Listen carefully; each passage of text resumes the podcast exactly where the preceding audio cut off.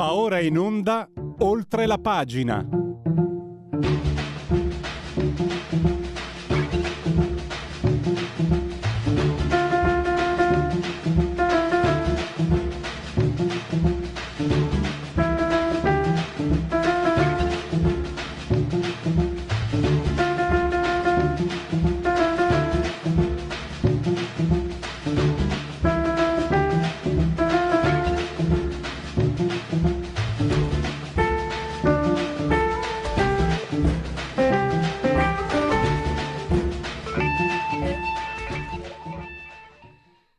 Te li, te li chiama proprio questa sigla, gli applausi.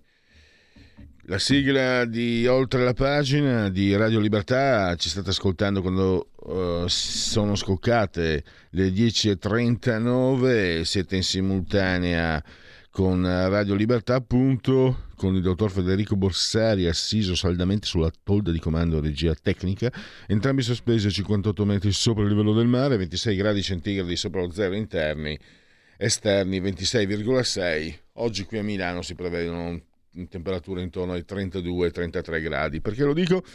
Perché c'è un po' di terrorismo climatico, temperature 42 gradi. Qui a Milano lo dico con cognizione di caso perché sono sintonizzato via internet con uh, il, um, diciamo, la stazione meteorologica del Parco Nord, che è qui, che è qui attaccata. E quindi mm, in questi giorni sono, le temperature sono arrivate intorno ai 32 gradi, fa caldo sicuramente. Guarda caso siamo anche eh, in... Um, ve lo dico subito, ve lo dico io cosa. Siamo nel vigesimo quinto giorno di Messidoro, mese del calendario repubblicano, che per tutti è naturalmente il 13 di luglio, anno domini 2022. Eh, 52% invece l'umidità, 1022.3 millibar la pressione. L'abbraccio come sempre forte, forte, forte, forte, signora Clotilde, Carmela e Angela che ci seguono dal televisore, il canale 252, 252, ma se siete se avete la smart television potete anche guardarci perché Radio Libertà è eh, radiovisione, pensate un po' chi si abbona a Radio Libertà, Campo Oltre Cent'anni Meditate, Gente Meditate. Poi potete seguirci comunque tranquillamente cullati dall'algido suono digitale della radio DAB oppure grazie all'applicazione AS Android, lo sapete, ovunque voi siate ci potete ascoltare con smartphone, iPhone, tablet, mini tablet, iPad, mini iPad. Alexa, accendi Radio Libertà, passa parola, ve ne saremo riconoscenti e Fire TV, Smart TV naturalmente e quindi anche il sito della radio radiolibertà.net e eh, la pagina Facebook.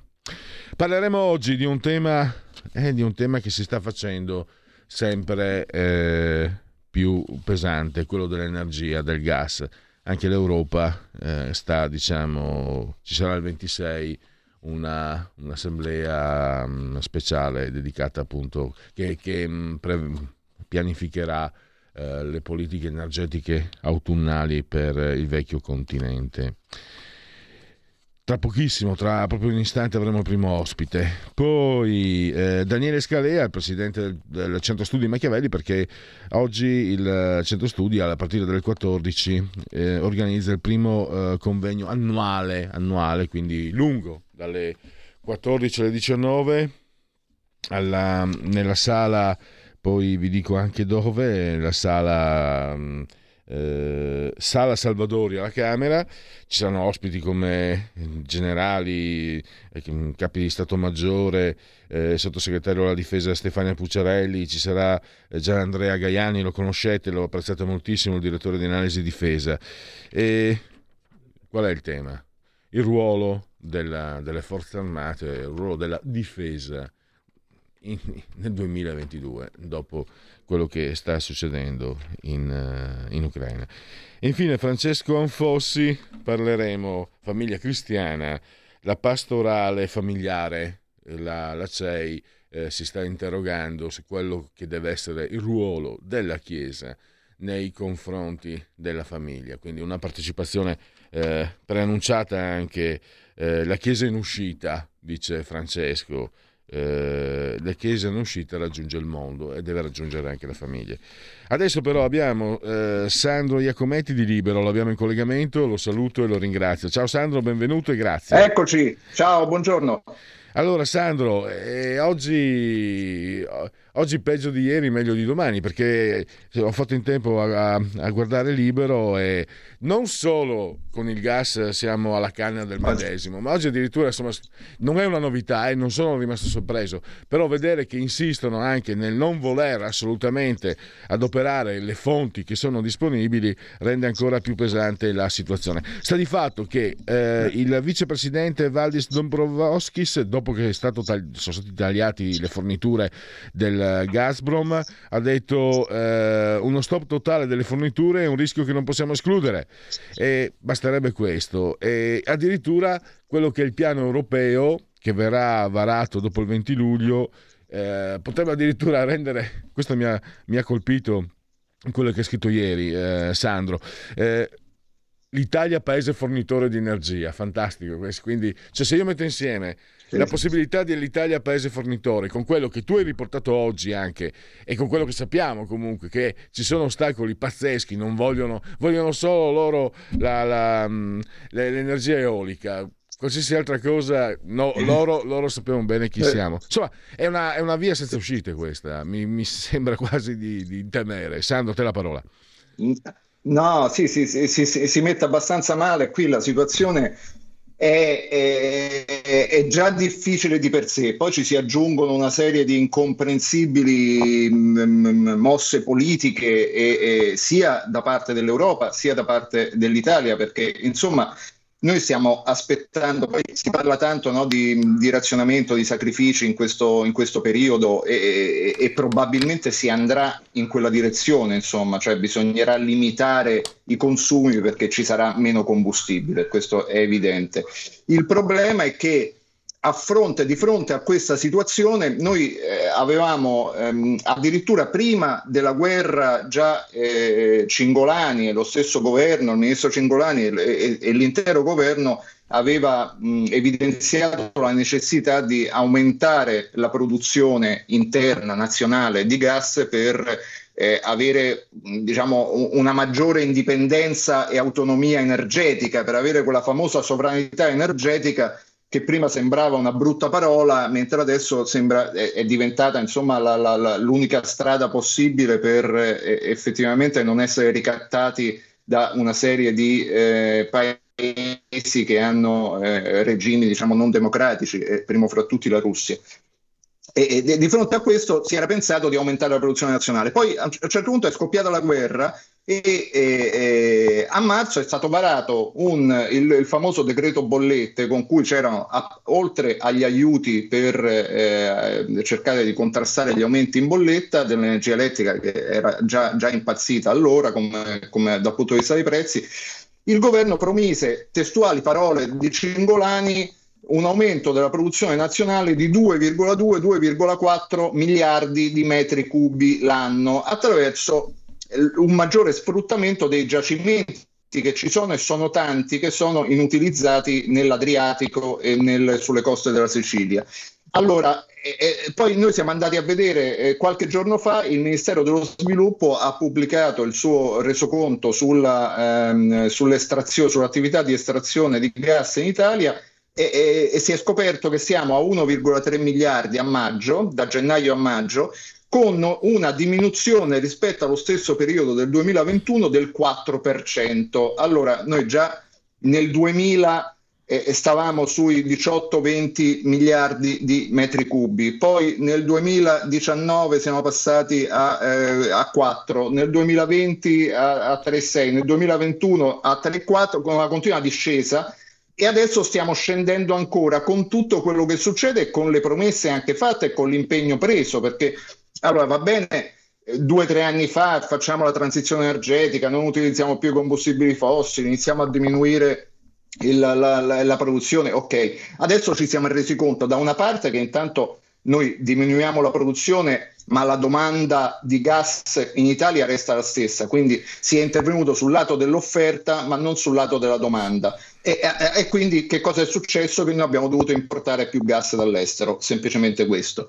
E, e, nel momento in cui ti rendi conto che eh, sul gas sta avvenendo, la, la, la, si è scatenata la tempesta perfetta con eh, dei prezzi che sono passati da 20 euro a megawattora a 170, 180 di questi giorni o a 300 addirittura nel, nel marzo quando c'è stato il primo mese di guerra, è, è evidente che tu devi comunque sfruttare queste risorse che hai nel mare, anche perché poi il paradosso è che noi non le sfruttiamo fino a, ad un certo limite di, di, chilometri dalla costa verso il largo e poi passato qualche chilometro quegli stessi giacimenti vengono succhiati e sfruttati dall'altro lato del, del, del mare, cioè dalla, dalla, Croazia sostanzialmente. Quindi la Croazia sta sfruttando i nostri giacimenti e noi li teniamo lì inutilizzati, non si capisce per quale motivo, o meglio, il motivo si capisce perché c'è una, eh, sì, poi parliamo anche di questo che è interessante. Ho visto che state pubblicando la, la, gli istituti, la riforma degli ITS, che, che, è interessante perché c'è un risvolto lì.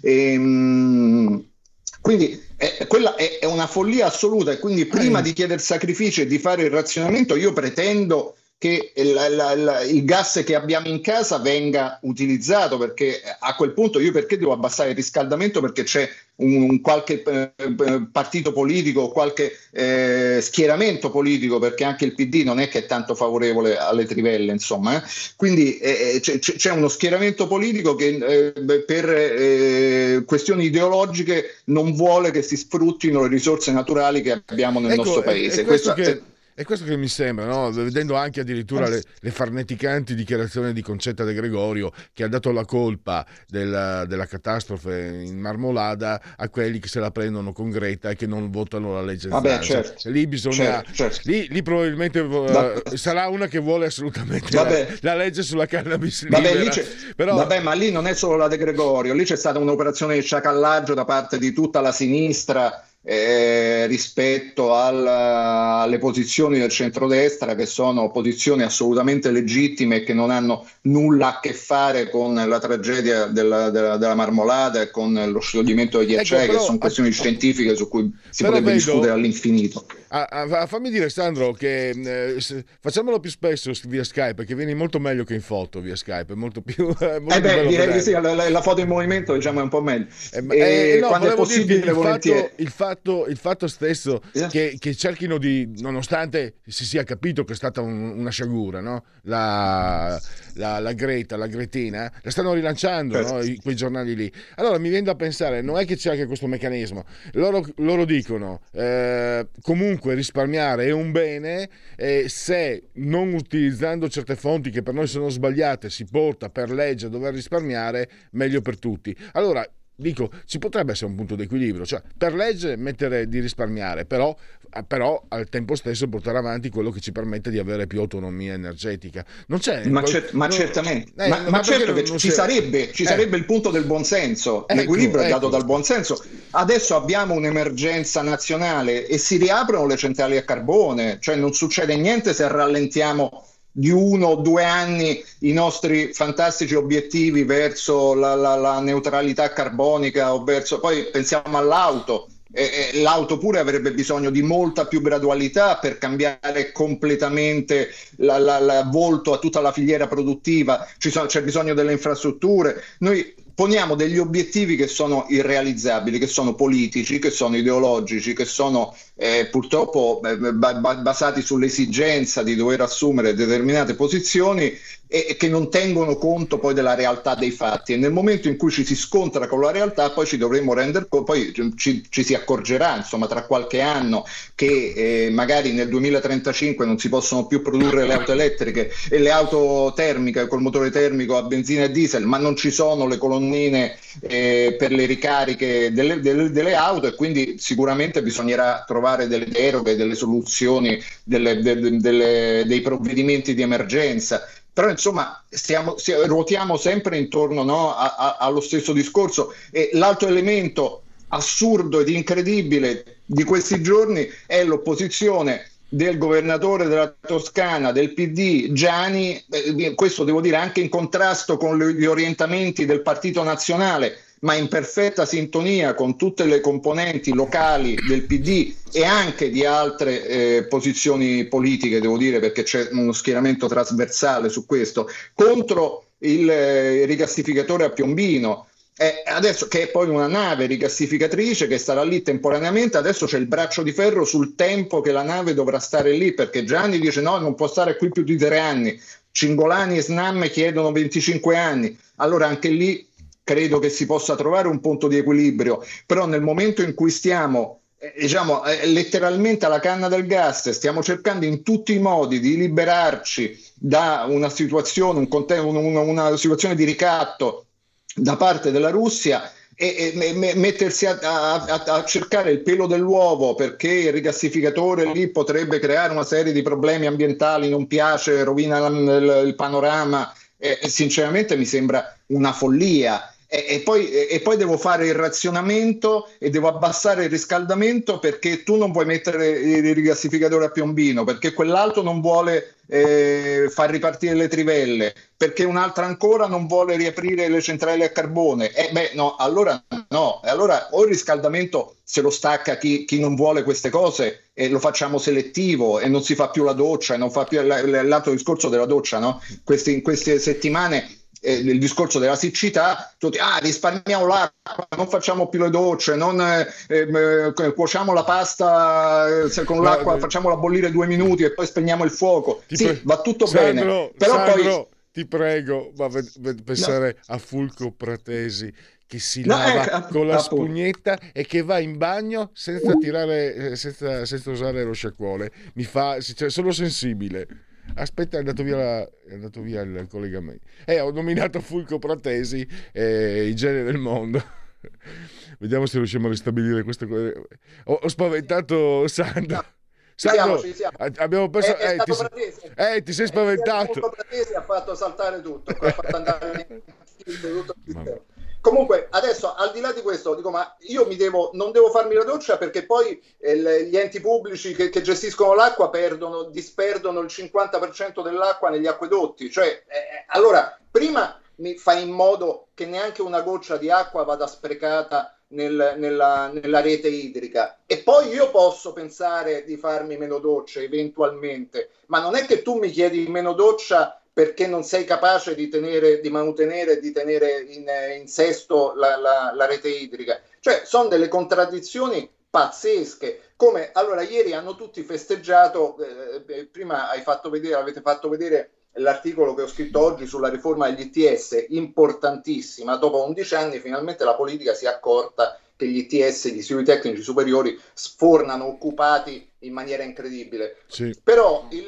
il, la, la, l'importanza di questa riforma e l'importanza degli istituti tecnici superiori, che è diventata vitale in Italia, è dovuta, è l'altra faccia della medaglia del fallimento totale delle politiche attive per il lavoro, decretato prima dal reddito di cittadinanza e adesso da, da, questo famoso gol di Orlando, che sarebbe la, la garanzia dell'occupabilità del lavoratore, che, di cui nessuno ha visto nulla, annunciato da un anno e mezzo, non si capisce bene che cosa stia facendo, però fatto sta che rimangono, rimane la difficoltà del, del, del 40% delle, da parte delle imprese di reperire i, i candidati, diciamo i lavoratori che, che, che servono. Quindi c'è un, un problema enorme di incrocio tra domanda e offerta che fortunatamente viene in parte eh, diciamo, compensato dagli studi tecnici superiori che però hanno 5.000 diplomati, non è che possono chiaramente eh, sopperire e, e, soddisfare la domanda di, di, di lavoro Sandro, in Italia. Sandro, c'era un vecchio titolo nelle, nelle, immagini che mando in loop, no? io le ho scaricate ieri.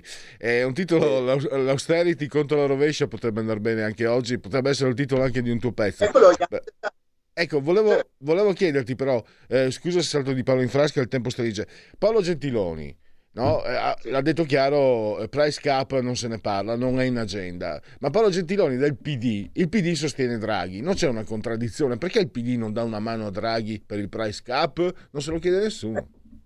Ma sì, vabbè, ma cioè, eh, allora da questo... Frizzato, frizzato e qui c'è e non dovevo nominare quella, quella roba là. FP mamma mia. Già ho detto che la cretina. E qui eh, eh, sono, sono... Eh, Eh, è, bello, è bello Skype, però salta. Allora, ehm, sì, vai, Gentiloni adesso bisogna essere sinceri, non è che può da solo imporre il price cap in Europa, lui è un commissario, eh, certo, potrebbe sicuramente fare di più, lui è solitamente il primo a prendere posizioni anti-italiane, quindi diciamo che non è proprio un alleato. E poi spesso prende posizioni contro problemi italiani a, che lui ha contribuito a creare quando è stato Presidente del Consiglio, quindi diciamo che Gentiloni è un po' un cortocircuito della, della, della sinistra, della politica italiana, per cui abbiamo adesso la, la, la, diciamo il, il, nemico in casa, no? perché però eh, il problema del prescap non è solo Gentiloni purtroppo, mm. se fosse solo Gentiloni forse sarebbe anche risolvibile, però è un problema più ampio perché poi lì c'è la Germania che non lo vuole, sono una serie di paesi che non lo vogliono, quindi eh, sicuramente ci sono delle difficoltà che vanno al di là del, del doppio giochista, del, del, insomma della doppia faccia di Gentiloni e del doppio, della doppia parte in commedia di Gentiloni. Ecco, in chiusura abbiamo un minuto, questa, questo paradosso. Eh, il piano che vorrebbe varare l'Europa potrebbe far diventare l'Italia ah. pa- paese donatore, diciamo. Sì, perché, perché, loro non vogliono mutualizzare i debiti, no? Su, sui debiti ognuno deve far per sé, però invece sull'energia dice chi ce n'ha un pizzico di più deve ridarla, deve darla indietro e per, un sistema del, delle interconnessioni, delle, delle, tubature che collegano le, le, le, i sistemi, cioè le centrali energetiche italiane, insomma, e alla fine il paradosso è che noi, eh, essendo molto collegati, interconnessi con il resto d'Europa, potremmo essere costretti a dover fornire anche, oltre a non averla noi, dovremmo anche fornirne un po' a chi ha, ha, meno possibilità degli altri di, di, di, farsela arrivare, insomma, di farla arrivare. Quindi poi noi siamo un paese costiero, quindi potremmo far arrivare il gas naturale. Insomma, ci sono una serie di meccanismi tecnici per cui il paradosso sarebbe che noi rischieremmo di dover anche aiutare eh, qualche paese europeo che eh, è in difficoltà con, con, le forniture di combustibile, che sarebbe veramente la beffa definitiva e totale insomma, di tutta questa vicenda. Eh, io purtroppo eh, devo chiudere, eh, grazie davvero. Sandro Iacometti, libero, e grazie anche per tutto diciamo, questo lavoro che, che, che, fai a beneficio di noi anche lettori e cittadini per tenersi informato e, e spiegarci cose che magari in altri giornali non, eh, non, si, non si, leggono. non si leggono. Grazie davvero e a risentirci presto. Grazie. Stai ascoltando Radio Libertà. La tua voce libera, senza filtri né censura. La tua radio.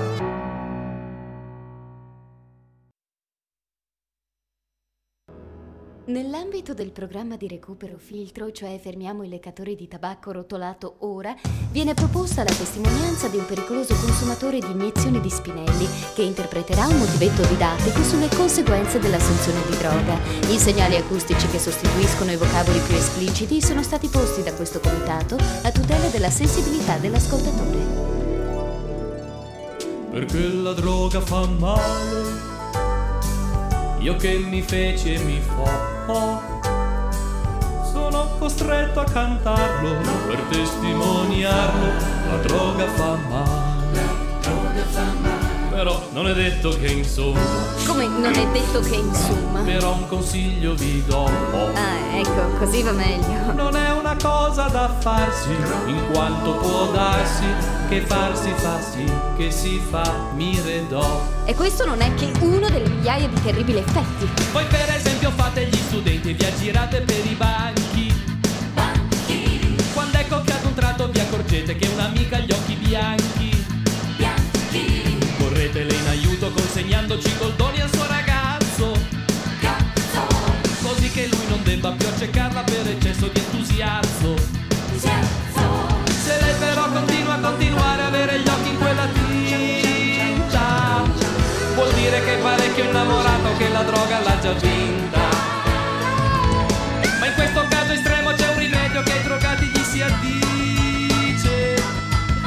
Cavi le pupille, poi li sgridi e via il problema alla radice. Continui, giovanotto, lo spieghi che ai drogati poi gli vengono le crisi di astensione e si grattano tutta la faccia. Quindi la droga fa male.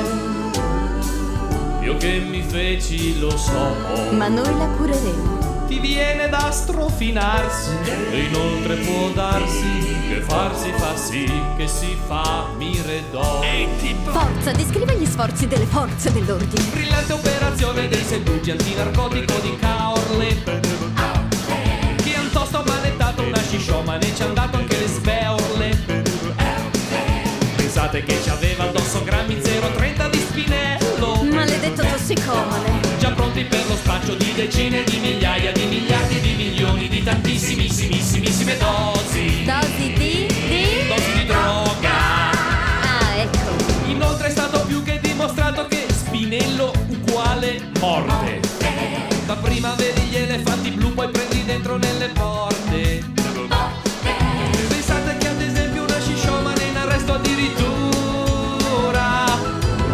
Di essere un pendolo l'idiota e ci riuscì con la cintura. Quadruplice l'urra per i seguti antinarcotico di Carne. Operazione ad altissimo livello.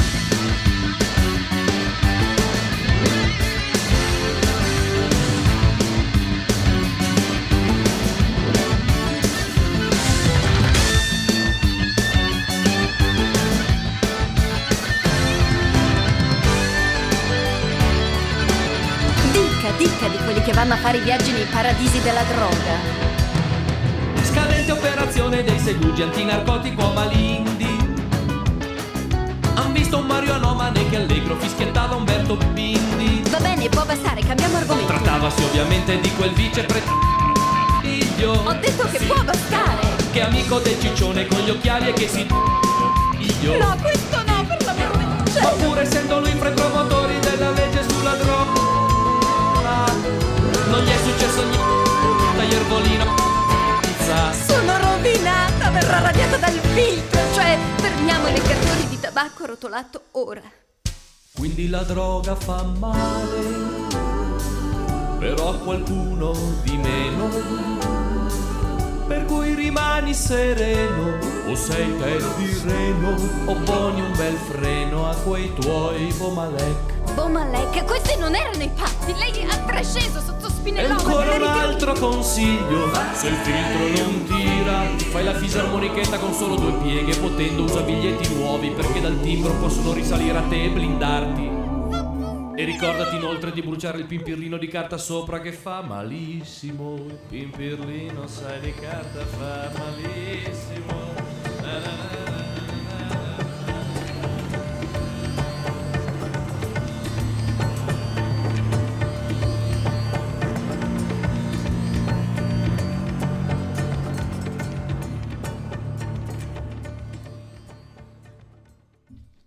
E lasciamo, lasciamo Claudio Bisio, è la propo- una tra le varie proposte del eh, Oltre la pagina, piccola considerazione al volo, se 30 anni fa c'erano le polemiche sulle droghe leggere, me le ritrovo 30 anni dopo, mi sa che qualcuno queste polemiche convengono. Certe volte penso a entrambe le parti, ma eh, parliamo invece di un argomento che a un certo punto è stato eh, espunto dalle polemiche.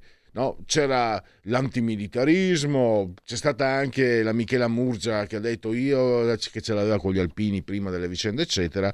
Però a un certo punto sono davvero molti anni che quando si parla di forze armate sono forze di pace. E quindi la questione della difesa, la questione del loro ruolo originario, naturale, mi viene quasi da pensare eh, dal punto di vista sociale, è stato dimenticato. Quello che è successo, l'abbiamo non dico le porte di casa, ma quasi. Per giunta sappiamo che eh, le, le, risorse atomiche di Putin sono, sono, insomma, possono rappresentare un rischio. Bisogna ripensare anche all'argomento difesa, ruolo. Tanto più che c'è un, un punto molto importante. Eh, non ci si può più sottrarre. Anni fa aveva rimproverato, se non, prendo, se non, ricordo male, Renzi, Barack Obama, Nobel per la pace, lo aveva rimproverato perché l'Italia non spendeva abbastanza per, eh, diciamo, per, per la difesa. E adesso la Nato ha detto dovete portare le spese per la difesa al 2% del PIL. Quindi da lì non si sfugge, questo significa che ci saranno risorse ma che bisogna prepararsi a impiegarle. Oggi alle 14 c'è un importante, il primo eh, convegno nazionale, eh, convegno annuale, chiedo scusa, scusa, difesa eh, che si terrà in, um, in, un, in, una sala, della, ve l'ho detto anche prima, nella sala della Camera a, a Roma. E a presiederlo tra gli altri il fondatore e presidente del Centro Studi Machiavelli che è appunto l'associazione che ha organizzato questo convegno, Daniele Scalea. Sto perdendo eh, tempo in chiacchiere perché lui invece tempo ne ha poco. Benvenuto eh, Daniele, grazie per essere qui con noi. Buongiorno per Luigi, grazie a te. Allora, mi sembra eh, che sia anche molto, molto laico no? questo modo di, di andare oltre cioè, i, i famosi steccati ideologici. Signori, le cose stanno così, potete essere favorevoli o contrari, ma le cose sono così. Cominciamo a, a discutere del ruolo dell'esercito, de, poi hai anche ex capi di Stato Maggiore anche dell'aeronautica, quindi eh, nomi importanti se vuoi anche li ricordiamo insieme, eh, però la sostanza, eh, poi eh, ci sarà anche Guglielmo Picchi inaugurare, ci sarà la Pucciarelli, vice eh, sottosegretario, chiedo scusa, alla difesa. a te la parola allora per sintetizzare il contenuto eh, di, di questo importante convegno?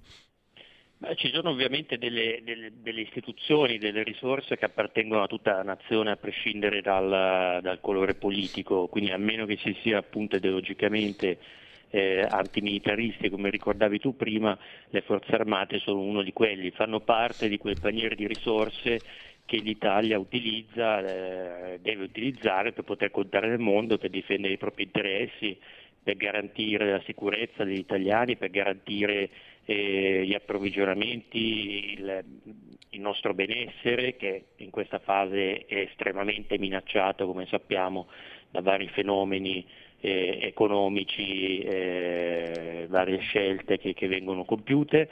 E quindi è importante parlarne eh, in una maniera che sicuramente può trovare d'accordo molte persone al di là degli steccati politici o di partito. È quello che cercheremo di fare proprio quest'oggi, ci saranno eh, questo convegno che durerà tutto il pomeriggio, cominciando alle 14, ci saranno vari esponenti delle forze armate, eh, l'ex capo di Stato Maggiore della Difesa Enzo Vecciarelli, ci saranno eh, dei rappresentanti di tutte e tre le forze armate, il sottocapo dell'aeronautica Aurelio Colagrande, ci saranno dei eh, capi reparto degli Stati Maggiori dell'Esercito, il generale Salvatore Annigliato e della Marina, il contrammiraglio Massimiliano Lauretti e poi ci saranno altri esperti come Gianandrea Gaiani, come Antonio Ligobbi, come Nicola De Felice che è un senior fellow del Centro Studi Machiavelli.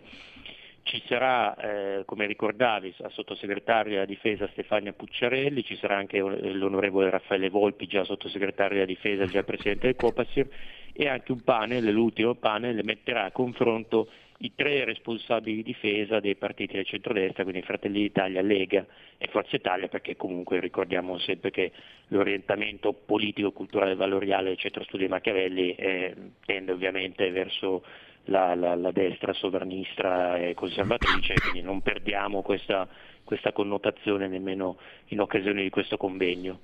Infatti ricordiamo anche, hai detto i panel, eh, ricordiamo lo strumento militare per l'Italia e le forze armate del eh, futuro.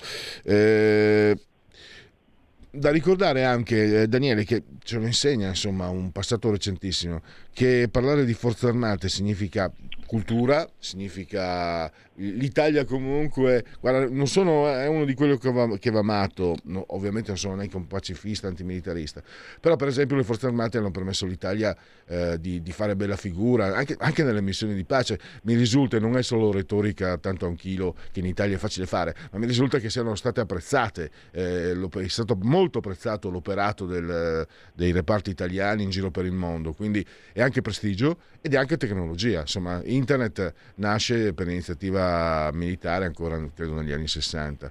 Anche questo è un aspetto. Per esempio, ecco, stavo pensando, eh, le risorse di cui si parla possono essere un investimento anche, no? per, non solo per la, sicur- per la, sicurezza senz'altro, ma anche per tante... Poi, scusa, adesso ragiono terra a terra, forse a te non piace questo ragionamento, ma sarà brutto dirlo, ma in momenti così difficili questi investimenti potrebbero anche portare forza lavoro, opportunità di lavoro per tanti giovani che, che devono andare all'estero.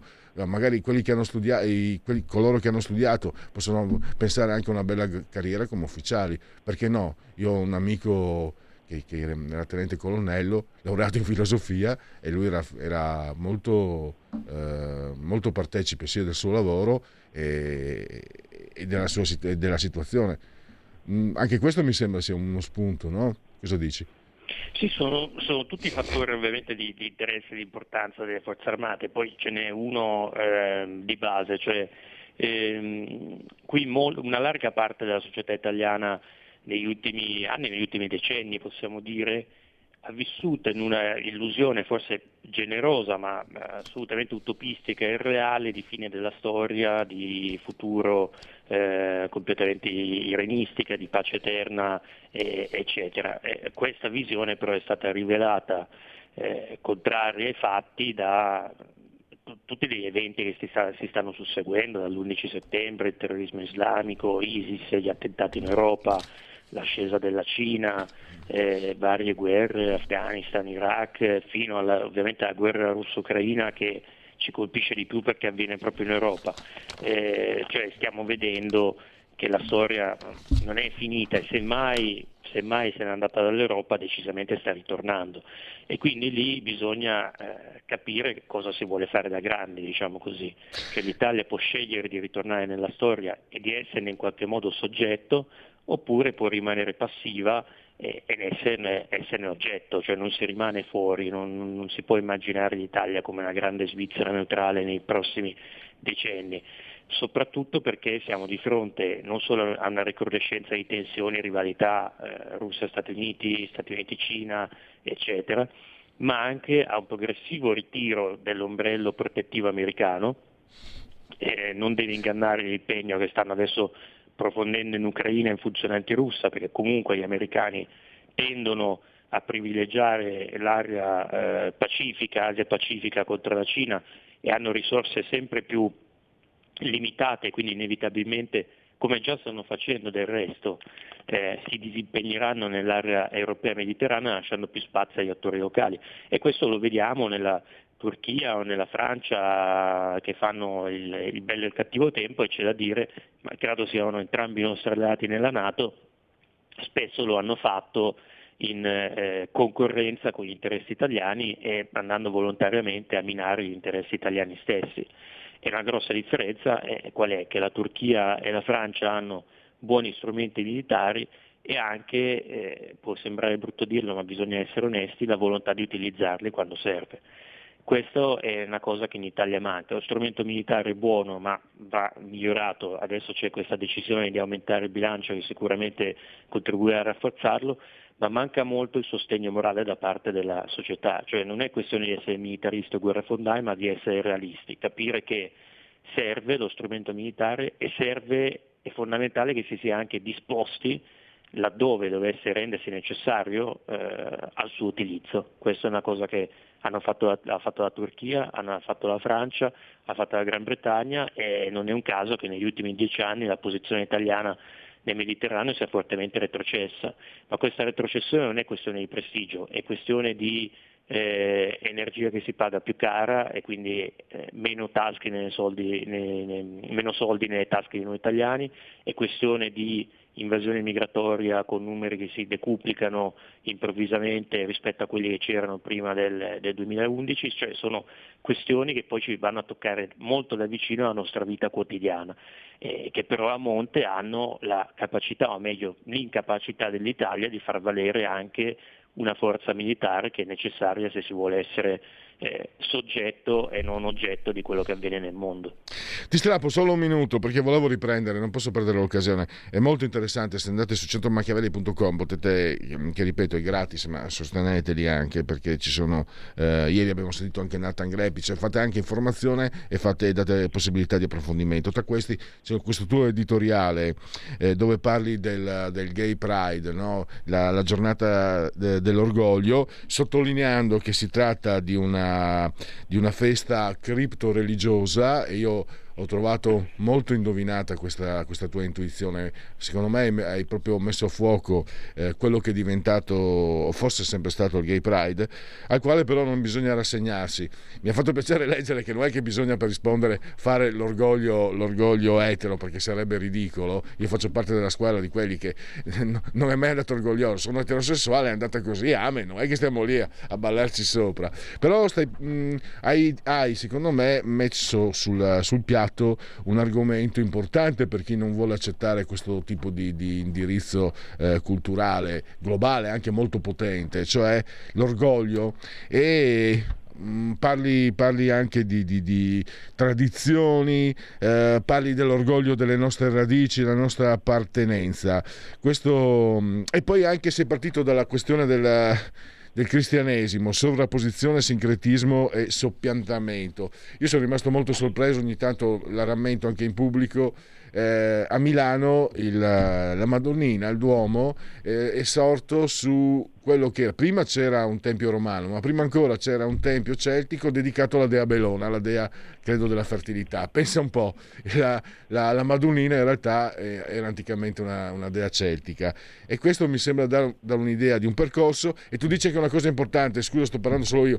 Dici anche attenzione, perché siamo un po' spaventati, no? tu Daniele poi eh, H24 sei sempre impegnato da che, dal, dal, potere di chi ci circonda, ma hai ricordato che quando c'è stato nel 28 giugno 1969 la rivolta di Stonewall, cioè i frequentatori di, di questo locale che non erano travestiti eccetera, all'epoca era fuori legge, loro si ribellarono, quando hanno cominciato erano circondati anche loro perché il potere che li circondava era tutto contro di loro, quindi anche, anche, chi in questo momento si sente circondato deve pensare che siamo in un momento di difficoltà, ma c'è sempre il primo. Un lungo cammino comincia sempre con un primo passo. Questo mi sembra un ragionamento. E ti chiedo, Daniele, qui bisogna anche cominciare a pensare a quelli che eh, devono essere i simboli del nostro orgoglio, no?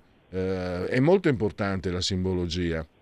Bossi so che quando comincia a parlare di Padani eccetera si occupò moltissimo dei simboli da, da, da indicare a, a chi eh, era concorde con il suo disegno politico. Ma anche se noi ci, pensiamo, ci illudiamo di essere una società eh, in qualche modo post-religiosa, eh, totalmente secolarizzata, tutta improntata alla razionalità, la realtà non è quella.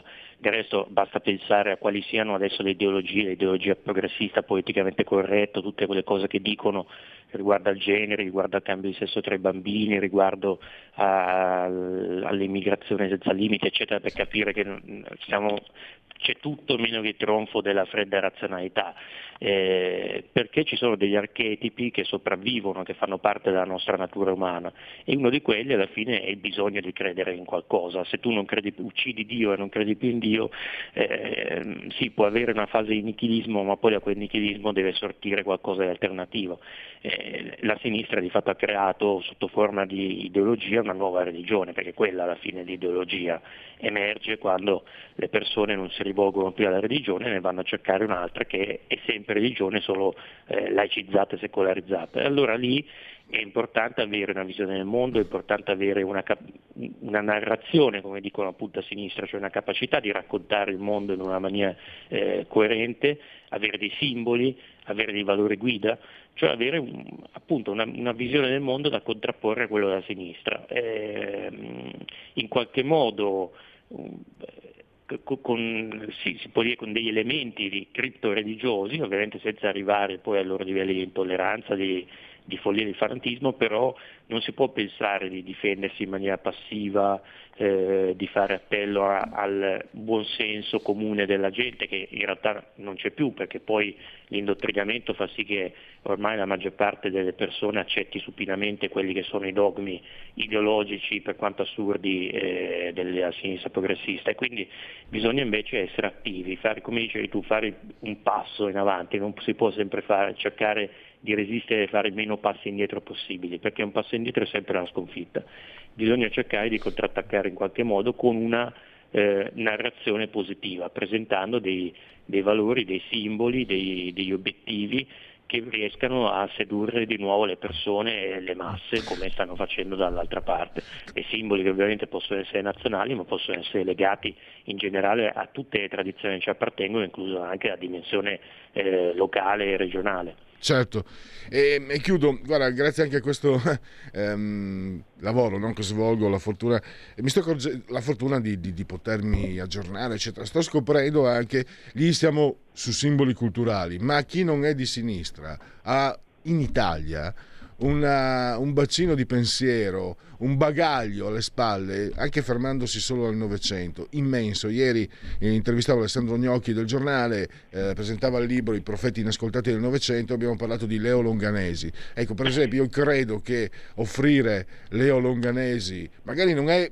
accessibile proprio subito a tutti, però io sto facendo un nome, non voglio dire, non voglio portare avanti Leo Longanesi sé, però pensare a tutto il pensiero a pensare il pensiero, lo, direbbe Gaber, eh, che eh, abbiamo alle nostre spalle, noi che non siamo da quella, da quella parte là, e, già quello lì mi sembra, no? è una banca. Una, per me è una bellissima. Io la sto quasi scoprendo ex novo perché c'è sempre stata un po'. Io non sono uomo di cultura, no? quindi non so, l'unganese, eccetera. Sempre, sì, Flaiano l'ho scoperto da solo, però appunto non ci, ven... non ci sono stati offerti sul banco, uh, sul banco in, uh, del mercato, sul banco del supermercato ci offrono i loro. E questi autori, invece, pensatori che sono, stati, che sono eccezionali, sono, insomma, gli aggettivi sono shock in questo caso.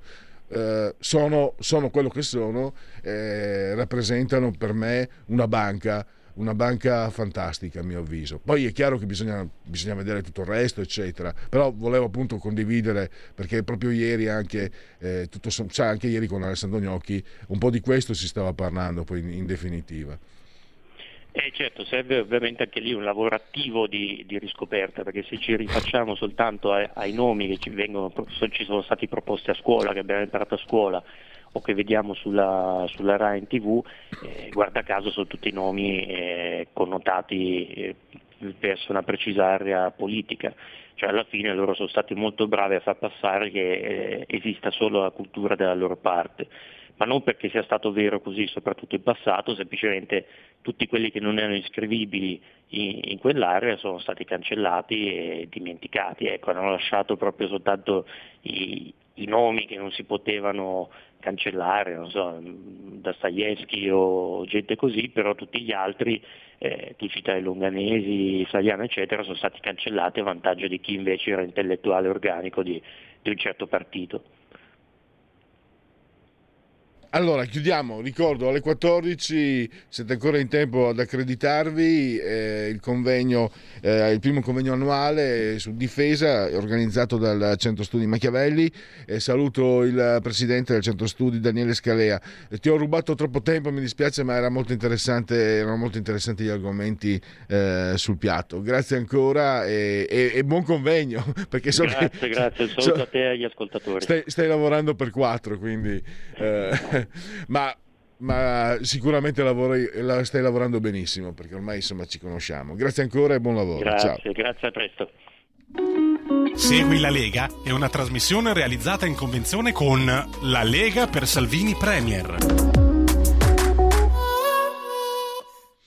Bella questa. Uh, non è male. Chi è stato Vincent? A, a, a, bella, bella, diciamo, sottofondo. Legaonline.it molte cose si possono fare da questo sito iscrivervi alla Lega e che, che rappresenta anche un percorso semplicissimo. Si versano 10 euro lo potete fare anche tramite Paypal senza nemmeno essere iscritti a Paypal il codice fiscale e gli altri dati e quindi vi verrà recapitata la maggiore per via postale la tessera Lega Salvini Premier. Importante, importantissimo il 2 per 1000 eh, scelta libera scelta che non costa nulla, eh, sulla dichiarazione dei redditi devi scrivere D43, D di no, modo sola, 4 il voto in matematica, 3 il numero perfetto. E poi gli appuntamenti. Marco Zanni, europarlamentare aerobico, eh, oggi pomeriggio alle 17.15, rubrica Economia, eh, Sky TG24, l'emittente. Poi abbiamo un altro europarlamentare, domani, eh, domani al mattino presto, cioè alle 10.30, eh, pensate all'alba, Annalisa Tardino, sempre Sky TG24 e poi direi che eh, fatemi controllare mi sembra che finisca qui sì finisce qui non chiudere perché fammi sempre ricordare che prosegue la festa eh, restiamo in terra aerobica a Osio Sopra eh, la Lega in festa la, della Lega Dalmine area festa e via circonvallazione nord e le prossime vi terremo aggiornati eh, costantemente in questa rubrica che si chiama appunto Segui la Lega, che adesso uh, può quietarsi. Sassufi. Segui la Lega è una trasmissione realizzata in convenzione con La Lega per Salvini Premier.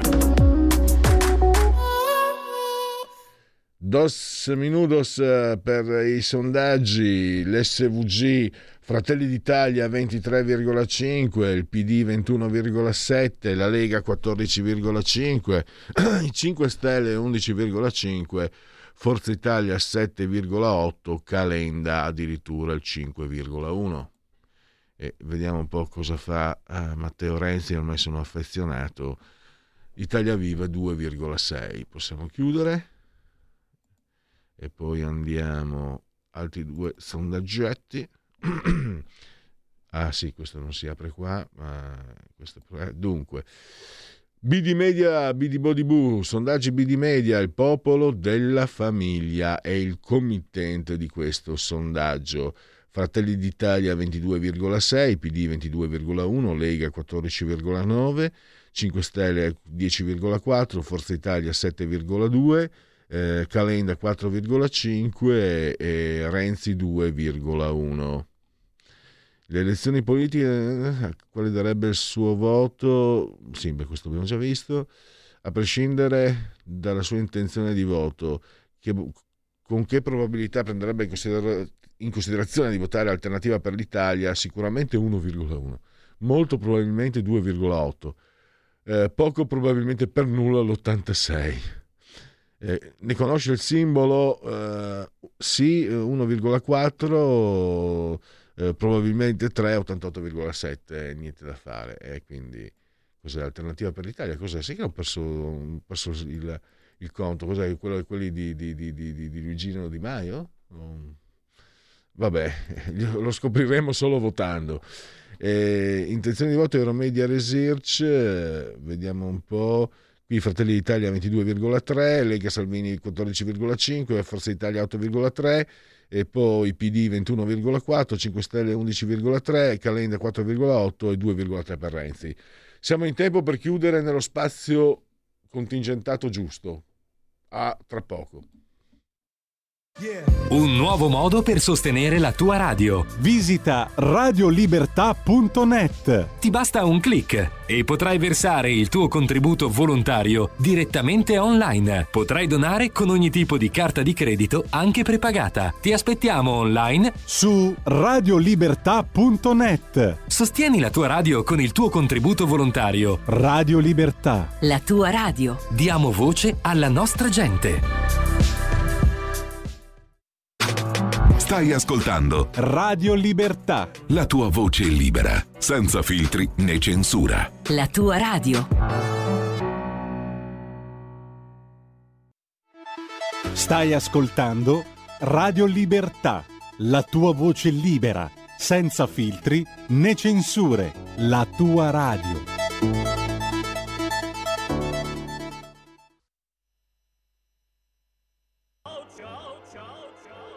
Come on, everybody.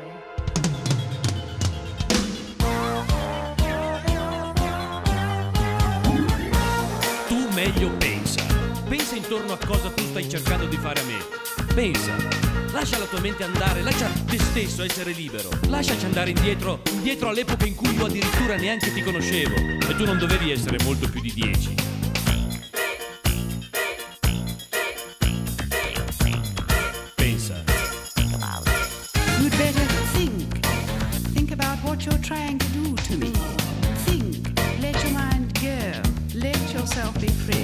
Let's go back Let's go way on way back when I didn't even know you. You couldn't have been too much more than ten. I ain't no psychiatrist, I ain't no doctor with degrees, but it don't take too much high IQ. See what you're doing to me. E io non sono psichiatra, non sono dottore con brillantina, ma non ci vuole un troppo alto quoziente di intelligenza per vedere cosa tu stai facendo a me. Oh, freedom, Libertà, freedom, libertà, freedom, libertà,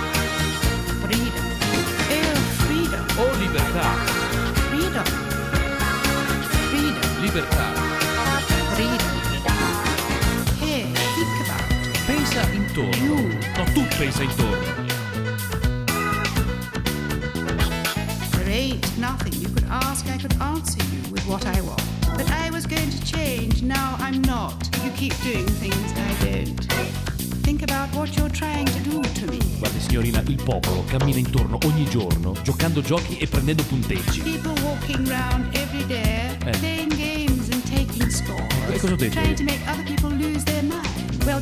lose yours. Eh, cercando di far perdere... what you're trying to do to me. Tu mi, cercando di far... let your mind go. Fa- fammi finire. Let yourself be Eh, free. stai free. You need me. Io ho bisogno di te. E io ho bisogno di te. Without each other, there Senza l'un l'altro, anywhere, eh. E dicevo, dei- che cammina negli scorsi. Io dico, cercando di far sì che altri popoli perdano la loro mente. Io dico, sta attento a non perdere la tua. Libertà, freedom, libertà, freedom, freedom. Oh, freedom, libertà, freedom, freedom. libertà.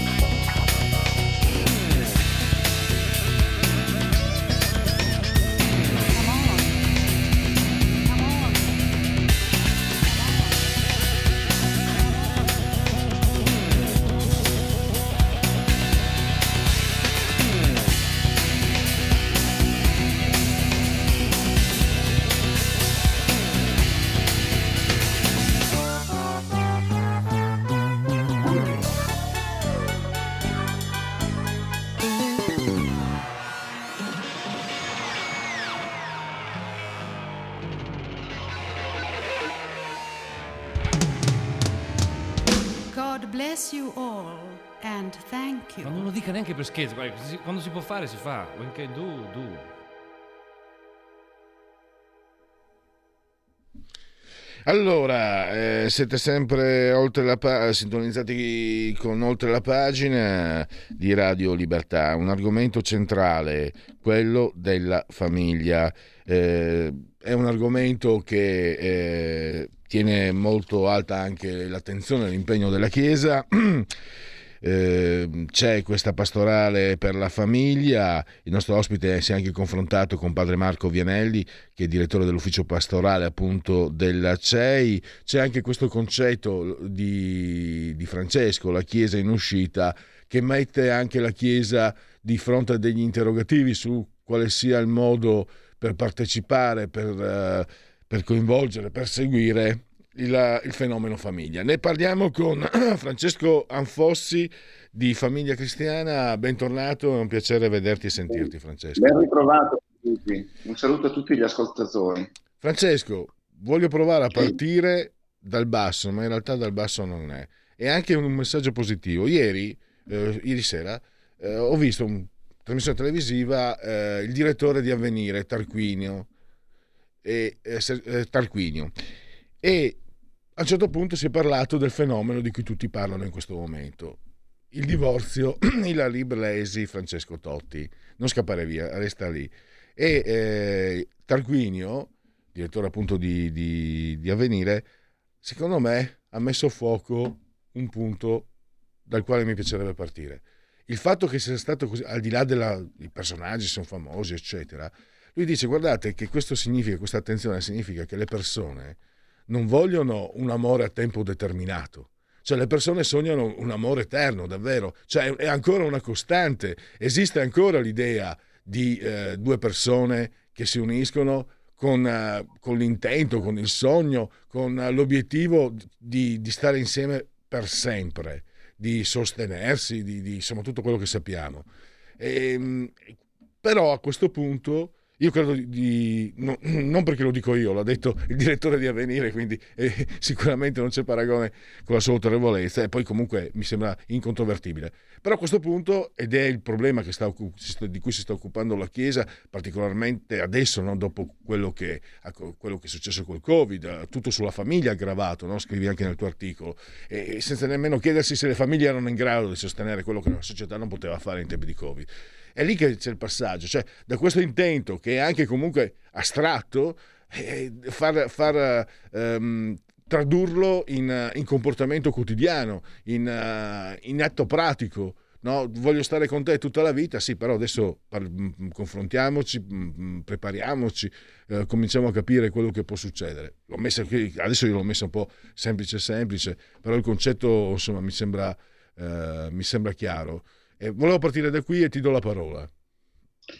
Ma hai detto molte cose molto sensate. Innanzitutto ti voglio fare i complimenti, non per eh, captazio benevolenze, ma perché hai preso questa faccenda di Totti e Ilari, di cui sta parlando tutta l'Italia, soprattutto i social sono allagati di questa vicenda, eh, sul loro, sulla, sull'aspetto più, più profondo, più serio, più importante, che è la fine di un matrimonio che è, una, è un dramma, non è una pruderie, diciamo, per, per giornali scandalistici. Con i figli Noi anche, con i figli. Ho fatto un articolo sul sito online che è ancora presente, del nostro condirettore eh, Luciano Regolo, che dice, guardate che la storia di Ilari e di Totti è di due persone in carne e ossa che hanno tre figli, che soffriranno probabilmente, come tutti i figli, insomma, poi ovviamente si resiste, si, si superano. Eh, non è che il figlio di un separato eh, è condannato, anzi poi trova poi gli elementi di, per, essere amato ugualmente dai genitori che invece non si sono separati, ma eh, è un dramma. Quindi non trattiamola come una eh, telenovela, come la Beautiful Day No Antri, trattiamolo come un dramma, anche simbolico, no? perché era una bella coppia. A me piaceva molto la coppia Hillary eh, Totti, sinceramente, lui voleva tanti figli, ne ha avuti tre, Ehm, a, a, me dispiace, sinceramente, a me dispiace come mi dispiace sempre quando apprendo che un mio amico o una mia amica si separano, questa cosa mi dà una profonda tristezza, mi fa un, un tremendo dolore. Allora, se, noi parliamo, se noi partiamo da questo, partiamo dal punto giusto, e non, non, ci lasciamo andare alla pruderia con, cosa, su, sui motivi della rottura, eccetera, eccetera. Dobbiamo partire da un dramma che è sempre una separazione. Seconda cosa, eh, matrimonio per la Chiesa, eh, eh, contie- io non sono un esperto, sono un giornalista, quindi non, sono sposato, quindi sono sposato cristianamente, quindi so, insomma, me, l'ha spiegato il mio parroco prima che mi sposassi, però sostanzialmente matrimonio ha una doppia funzione, eh, ha una doppia pregnanza per i cattolici. La prima è la generatività, cioè tu ti sposi per mettere alla luce il sorriso dei bimbi, dei figli. Poi, uno, poi Dio magari te ne dà quattro, uh, te ne dà uno. Io per esempio ho avuto il dono di avere un solo figlio, perché non siamo riusciti ad averne più di uno, eh, però la generatività è fondamentale per il matrimonio cristiano. Poi ci porta a delle riflessioni, a dire che per esempio il matrimonio tra persone, sottolineo persone, eh, omosessuali non è matrimonio proprio perché non può portare a una generatività. Il secondo punto è l'eternità del, del vincolo, perché tu quando ti sposi davanti a Dio, eh, eh, come tutti sanno quelli che si sono sposati in chiesa, sanno che è un vincolo eterno, eh, con tutte le difficoltà che co- comporta questo vincolo, nella salute e nella malattia, si dice, no? Perché questo ha profonde radici cristiane e teologiche. Non è che i cattolici sono inventati questa cosa perché era, era divertente, perché è, è, un cammino, è un lavoro quello della convivenza eh, matrimoniale. Questo por- ci porta a fare tutta una serie di considerazioni che ha fatto, per esempio, quando mh, abbiamo fatto un incontro con lui, il responsabile della pastorale familiare della conferenza episcopale della CEI, padre Marco Vianelli, che è un, è un sacerdote e un francescano di lungo corso, con una grande esperienza, che ci ha raccontato delle cose molto interessanti. Eh, ci ha spiegato, per esempio, che è cambiato il mondo, che eh, con il Covid le famiglie hanno dovuto eh, superare una, una ostacoli enormi, perché un conto è quando una famiglia ha una sua fisiologia in cui il papà esce, un conto è quando sta in quattro in una stanza per un anno di fila. Sono delle dinamiche che possono esplodere oppure possono consolidare. Eh, è cambiato il mondo, dice Marco Vianelli. Dopo due anni in cui lo Stato, cosa ha fatto lo Stato? Ha chiesto alla famiglia eh, di supplire a tutta una serie di cose senza domandarsi fino in fondo se c'erano gli strumenti per fare queste cose. E quindi ha lanciato nuove sfide, no? Perché le, le, le crisi di coppia con la pandemia e le difficoltà relazionali, non parlo di Totti e Ilari che sono privilegiati, no? che probabilmente hanno vissuto la pandemia in una, so, in una villa con giardino, eh, ma eh, per tutti gli altri insomma sono aumentate. C'è stato il problema dei figli chiusi in camera per mesi, eh, c'è stato, molte famiglie hanno raccontato che al ritorno della, della, della didattica a distanza ehm, i, i, professori li hanno massacrati, gli alunni, no? perché volevano capire se avevano studiato oppure se da, eh, dal computer posso, giocato, te lo chiedo anche eh, scusa, verifiche di Francesco compiti, eccetera. Volevo, scusa se ti interrompo, eh, questo sì, è, un, è, un, punto. È un punto... Ho lasciato andare, ma mi hai provocato no, come al solito. No, eh? cioè, è un punto che mi ha. Mi devi promettere che finiamo con la barzelletta di Draghi da, da coach, sì, no? sì, sì, sì, del cuore. Allora, certo. eh, bella, eh. ascolta, Quindi, no, volevo... Diciamo di, in, di, non, di, non, abbandonarci perché alla fine racconteremo la barzelletta di Draghi. Perfetto, la grande. No, scusa, ti ho interrotto perché io sono rimasto colpito perché mi ha spinto la riflessione. Eh, quella, questa, diciamo, il problema dei ragazzi che anche, diciamo, era prevedibile, no? Gli insegnanti devono controllare. E, e, mi ha spinto alla, alla riflessione questo tuo articolo, perché ho pensato, questi ragazzi, per tutta la loro vita, saranno quelli della generazione Covid. Quindi, quando ti sei laureato nel 2021, ah beh, è una laurea che vale niente. Cioè, è una... No, io posso darti una testimonianza personale, perché mio figlio si è laureato l'altro ieri. Si è laureato oggi cos'è? Mercoledì, lunedì si è laureato. Sai come si è laureato? Complimenti comunque. Complimenti. Grazie. Ah, si è laureato così. Aveva eh, i pantaloncini e l'infradito, no? E, e sopra aveva la giacca e la cravatta e la camicia. Si è messo davanti a un computer, ha esposto la sua tesi di laurea, il professore gli ha fatto le domande di rito e poi gli ha detto lei è laureato. E tutto questo conclude tre anni di laurea magistrale all'Università Statale fatta sostanzialmente dalla sua cameretta eh, a studiare e a collegarsi per seguire le lezioni. Ora, capite la sofferenza? Cioè adesso chi ha fatto l'università sa benissimo che è, è, uno dei momenti più belli della propria vita, ma non soltanto per le cose che studi, ma soprattutto per le persone che incontri, perché uè, per gli Luigi la vita è incontro, eh? non, è, non è studio, la vita è le persone che conosci. Poi lo studio ti aiuta magari a conoscerle meglio, no? Ma la vita è fatta di relazioni. Questi ragazzi qui sono rimasti tre anni in camera a studiare davanti a un computer con delle facce che ogni tanto interreagivano, quando interreagivano. Ma tu ti rendi conto del dramma? Certo anche della perdita, perché io non, non, mi sono laureato, ho una piccola esperienza, però me lo ricordo. No, ed è, ed è, è no, no, no, ma fa, fammi raccontare. Francesco, no, ma fammi raccontare quello che tuo figlio non ha potuto provare. Il primo esame, io sono uscito dall'Ateneo dieci volte. No, no, no, non ce la faccio. No, ecco, io me la ricordo, ma, una, ma, io me lo ricordo in termini positivi. È stata una palestra eh, affrontare il, il, mio terrore fisicamente. fisicamente. Eh eh, ma l'ho affrontato, eh, ho dovuto affrontarlo fisicamente. Non hanno, vissuto, non hanno vissuto la parte più bella dell'università. Eh, quanti hanno conosciuto la propria fidanzata, la propria compagna, la propria moglie in università? Tantissimi, no? Perché l'età, insomma, delle conoscenze. Del... E per cui questo è uno degli aspetti del dramma familiare, che, eh, no? perché, in senso, car- in senso inteso, che, eh, e quindi deve cambiare anche qui torno al, al, al, mio articolo che è l'intervista sostanzialmente, è il resoconto diciamo, di questo incontro che ha tenuto di fronte alla redazione di Famiglia Cristiana Don Marco Vianelli, ehm, è il resoconto eh, eh, questa cosa, quindi è, di, delle difficoltà legate alla catechesi familiare, no? sotto tutti i profili, catechesi, liturgia pastorale, perché sapete sono, cambiati, sono cambiate molte cose. Cioè, pensate a un parroco che deve fare il corso ai fidanzati, no?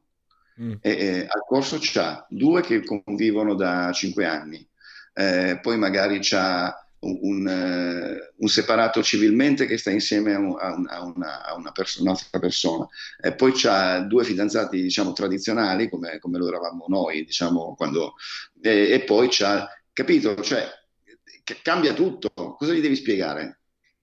Capisci? È molto difficile fare pastorale familiare oggi perché la vita è complessa, le relazioni sono complesse, il Covid ha scompaginato tutto, capisci? Quindi bisogna, però non bisogna rassegnarsi, bisogna inventare nuovi progetti, bisogna adeguarsi perché la Chiesa cattolica, il cristianesimo non è una religione, diciamo, ferma, è una religione che entra nella storia, entra nei cambiamenti dell'uomo e quindi si adatta ai cambiamenti dell'uomo pur mantenendo il nocciolo diciamo, del Vangelo che quello non cambia. Francesco... Ma tutto il resto sì. La, storia, la, la Chiesa è una comunità in cammino nel tempo e nello spazio. Francesco, scusami, eh, sì. voglio chiederti eh, quest'ultima predica ho sbagliato no, no, no questa, quest'ultima no io, sono, io grazie anche a questa intervista ma anche perché per fortuna sono curioso a me non piaceva mi dispiace dirlo, no? l'attuale pontefice. Invece sto, sto, comprendendo, credo di aver capito alcune cose. La parte di, del finale della tua frase è la strategia di Francesco, la Chiesa che si muove, la Chiesa che si adatta alla società, salvo poi chiaramente ritornare... C'è una metafora bellissima di Francesco che è la Chiesa ospedale da campo. No? Ecco a campo non è l'ospedale, non è il policlinico, ma... no? cioè è un, è un, ospedale che si monta dove c'è un bisogno. Francesco, ma è per no? questo che lui ha avuto, ha avuto anche dei, dei, comportamenti che magari chi eh, da questo pulpito, no? che sei, noi, noi, della Lega, eccetera, magari non, o non lo abbiamo capito o magari eravamo contrari. In realtà fa parte di un suo, di un suo percorso eh, specifico. La Chiesa da campo, perché questa è una, è una, frase, è una frase potente questa. Sì, la chiesa come ospedale da campo, la chiesa in uscita, dice lui, no? Sì. In uscita cosa vuol dire? Che devi andare fuori, devi sporcare le mani. Quella, la, la, chiesa di Francesco ha poco di chiesa trionfante, come piace a molti cattolici. Eh, una chiesa, anche la pastorale familiare deve mettersi in gioco, eh, deve affrontare le vulnerabilità della famiglia, che sono tante, deve affrontare soprattutto le famiglie più ferite, quelli che escono da drammi laceranti. Tanto è vero che anche dal punto di vista sociale, cosa dice l'Istat? Qual è la persona povera per definizione in Italia? Lo sai? Te lo dico io. Mm. È, la, è la, eh, la donna sola, senza un compagno, un marito o vedova, con figli. Quella è la persona più vulnerabile, perché è la più povera, la più indifesa, quella che va più protetta. Quindi lo Stato deve intervenire principalmente nei confronti di questo tipo di nucleo familiare, perché è famiglia anche questa. Eh? E, ehm, la Chiesa come alcune, diciamo, alcuni aspetti di questa difficilissima Innanzitutto il fatto che ci sia, mi sembra davvero una, una spinta molto molto forte, magari c'è sempre stata, ma eh, io non, non, è che segua molto da vicino, eh, confesso, sono molto laico da questo punto di vista, ma sono rimasto colpito perché mi sembra ci sia un interrogarsi dentro, una volontà, una... e anche forse aver capito che forse mai come in questo momento dell'esistenza umana c'è bisogno di un riferimento spirituale e eh, lo dico da cattolico, la Chiesa non può che essere un riferimento, eh, in, oserei dire, imprescindibile. Sì, anche la visione della Chiesa per la famiglia è imprescindibile. E, e ti vorrei segnalare che ci diceva frate Vianelli che nelle famiglie di oggi c'è, un, c'è una differenza enorme tra genitori e figli, mm. che hanno dei registri non soltanto comunicativi diverse. Cioè, io e mio padre eh, eravamo due persone diverse, no? Io sono del 63, faccio parte dei cosiddetti boomers, la generazione del boom economico. Ma insomma, ci intendevamo, ci parlavamo, avevamo dei valori anche abbastanza, e lui me li trasmetteva, eccetera. Adesso mi diceva padre, ci diceva padre Vianelli, sono registri valoriali completamente diversi, perché la famiglia non li trasmette. I figli di oggi rispetto ai padri sono cresciuti in un'altra acqua, in un altro brodo di cultura. Eh, I boomer, chi, chi, li conosce? Non, non, e, e, i boomer, quante, come conoscono le, le, canzoni? È un po' come le canzoni, no? Io quando sento le canzoni che ascolta mio figlio, per me è rumore, è rumore. Mentre una volta, insomma, mio padre sentiva le canzoni che, che, piacevano a me, perché sono due registri diversi. Il progresso, i social, la digitalizzazione ha creato delle, delle fratture enormi che vanno sanate. Posso... Perché le fratture creano solitudine, no? Certo, Francesco... E anche il working diventa un problema, perché se tu cominci a, a, trasferire il lavoro a casa, diventa il problema, perché la casa non è più la casa, quella. Mio padre quando entrava, no? entrava in casa, si toglieva la giacca e, come diceva una... Veramente la metafora non è mia, è di Berlusconi, portava il sole in tasca, no? I nostri padri ci entravano e... Adesso la casa è diventata un ufficio con lo smart working, quindi non è più il luogo delle relazioni familiari, è diventato il posto in cui magari tu lavori al computer e non vuoi essere disturbato dal figlio che intanto sta giocando di là in cucina. Non è più il luogo delle relazioni familiari. Eh, o quantomeno non è solo quello, quindi è un casino. Posso, eh, una, eh. siamo, siamo, in conclusione tra un po'. Eh, state lì perché mh, mm, Francesco. No, c'è un punto, volevo agganciarmi. Noto che si tende a valutare il grado di comunicazione tra genitori e figli quando il figlio combina qualcosa. Io mi ricordo che ne ho combinate, però è vero altrettanto quello che dici te, mm, tuo padre eh, era, era impiegato, mio padre è operaio, ma era sempre, eh, siamo, io sono della tua stessa età, però il, il, linguaggio, il linguaggio comune c'era, esisteva. E quindi, ma non, non, pensiamo che non ci sia nel momento in cui i ragazzi combinano, mi permetto, non voglio pontificare, ma si, si pensa, il ragazzo ha combinato qualcosa, non comunica. No, non c'entra nulla perché le combinavamo anche noi, spe- spero anche tu, però il linguaggio l'avevamo. Mentre, mentre, adesso invece proprio è venuto meno il linguaggio, quindi magari i ragazzi brav- bravissimi, fantastici, c'è figlio di un mio amico super laureato alla, alla normale di Pisa, eccetera, eccetera, però vedo che mh, hanno un bellissimo rapporto, però vedo che non è la stessa cosa perché eh, non, è, non, è, non, dipende da loro, non c'è quel linguaggio. Prima noi lo avevamo, non dipendeva da me o da, da, da, nostri, o da tuo papà o da mio papà. E c'era, esisteva Guarda, ed adesso non c'è più. I social hanno scombinato tutto, tu non, immagini, tu non immagini i guasti che hanno creato nella famiglia i social network, tu non te lo puoi neanche immaginare, o forse te lo immagini. Per quanto riguarda le, le, le, le marachelle, diciamo le bravate, ehm, da quello che ci dicono i nostri esperti, i nostri psicologi, si passa da o ragazzi che sono totalmente eh, placidi, calmi e forse avrebbero bisogno di uno scossone, no? Eh, al punto da dirgli senti ma vai fuori e crea qualche pasticcio ha invece situazioni di violenza teppistica, bullismo eccetera cioè agli altri estremi no? che poi diventano patologici come quel ragazzo di Torino che ha ucciso uno perché gli ha dato una sigaretta no? a 24 anni eh, e adesso ha, si è rovinato la vita perché passerà la vita in galera oltre ad aver creato una tragedia eh, perché ha avuto un comportamento di una violenza inaudita eh, non c'è più la via di mezzo, no? cioè, una, una, sana marachella magari può aiutare anche a crescere. No? Vabbè, eh, soprattutto quando... Eh, magari quando... facciamo una trasmissione su quello che abbiamo combinato noi da ragazzi. No, meglio di no, no, Se si venisse a sapere mm, ci sono persone no. che vi toglierebbero Quando mi hanno trovato sul tetto di una banca e ancora mia padre e mia madre mi si chiedono cosa ci facevo là sopra, capisci? che sono venuti a prendermi le guardie giurate della, del, dell'istituto di credito su, della mia città, perché io e dei miei amici volevamo camminare sui tetti della mia città per vedere l'effetto che faceva. Questo è, be- questo ecco, è bello. Allora, peraltro. Francesco, Però voglio dire, siamo... insomma, ci sono veramente molti problemi dovuti, ripeto, la causa è l'uso distorso dei social. Eh, quanti ragazzi ormai parlano solo col telefonino, non con i genitori? Per non parlare del momento della cena, del, del pranzo, che da noi era sacro. Mio padre non voleva assolutamente che, che, si rinunciasse a questo rito, perché era il rito della comunicazione, e adesso questo rito se n'è andato a farsi benedire uh, no, mio, mio, figlio ogni tanto entra col telefonino, mangia e poi se ne va, cioè è una roba pazzesca. Vabbè, adesso è grande, ma eh, insomma Certo. Francesco, siamo arrivati al termine, abbiamo esaurito lo spazio. La conclusione a te con uh, le storielline, si diceva un tempo. La storiellina di no, allora, questa barzelletta è molto divertente perché l'ha raccontato un, un banchiere centrale, no? quindi è molto autoironica. L'ha fatto per, diciamo, per drammatizzare una conferenza stampa abbastanza drammatica per i noti problemi che ha il governo con la, la sua alleanza. Allora c'è, c'è, un, c'è, un, c'è, un, uomo che deve essere sottoposto a trapianto di cuore. No? Allora due scelte. Un ragazzo di, di, di 20 anni, ahimè, perito, però che era sano, bello, con un cuore diciamo di un 24enne, di un atleta, eccetera, eccetera, è quello di un banchiere di 86 anni. Eh, eh, sceglie il banchiere. Come mai? Tu la sai, no? La sì, sì, lo so. Lo so. Allora rispo- eh, perché il cuore del banchiere è nuovo di pacca, non è mai stato usato. Non è mai stato usato.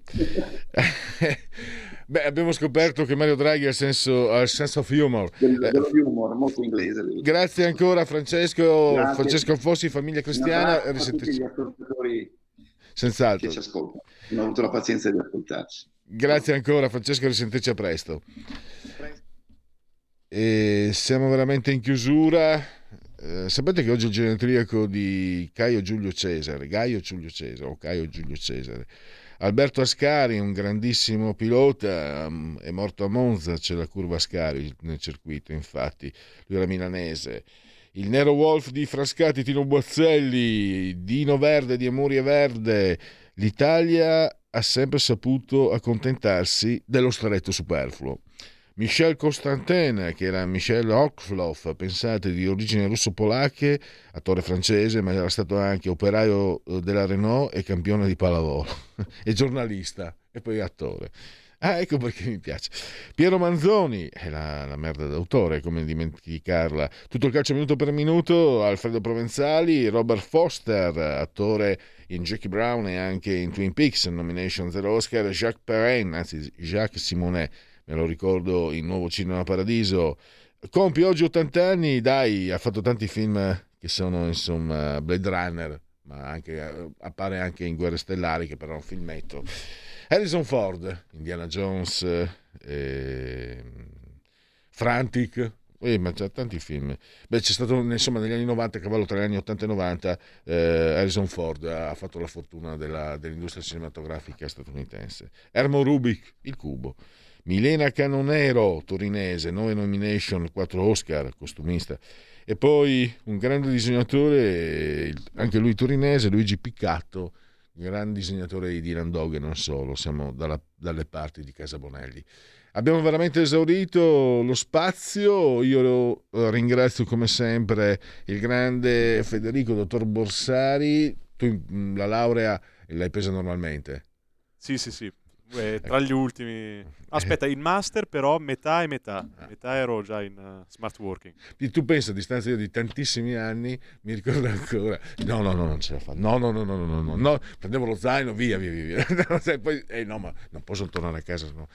Mamma mia, però è stata, cioè, affrontarlo fisicamente eh, è chiaramente una... Sì, sì, in smart working, eh, oh, si è rotto il collegamento, ecco, si è rotto eh, la connessione. Invece la connessione resta per, eh, non solo per oltre la pagina, ma soprattutto per Radio Libertà. Bo- grazie a tutti voi per averci seguito e buon proseguimento.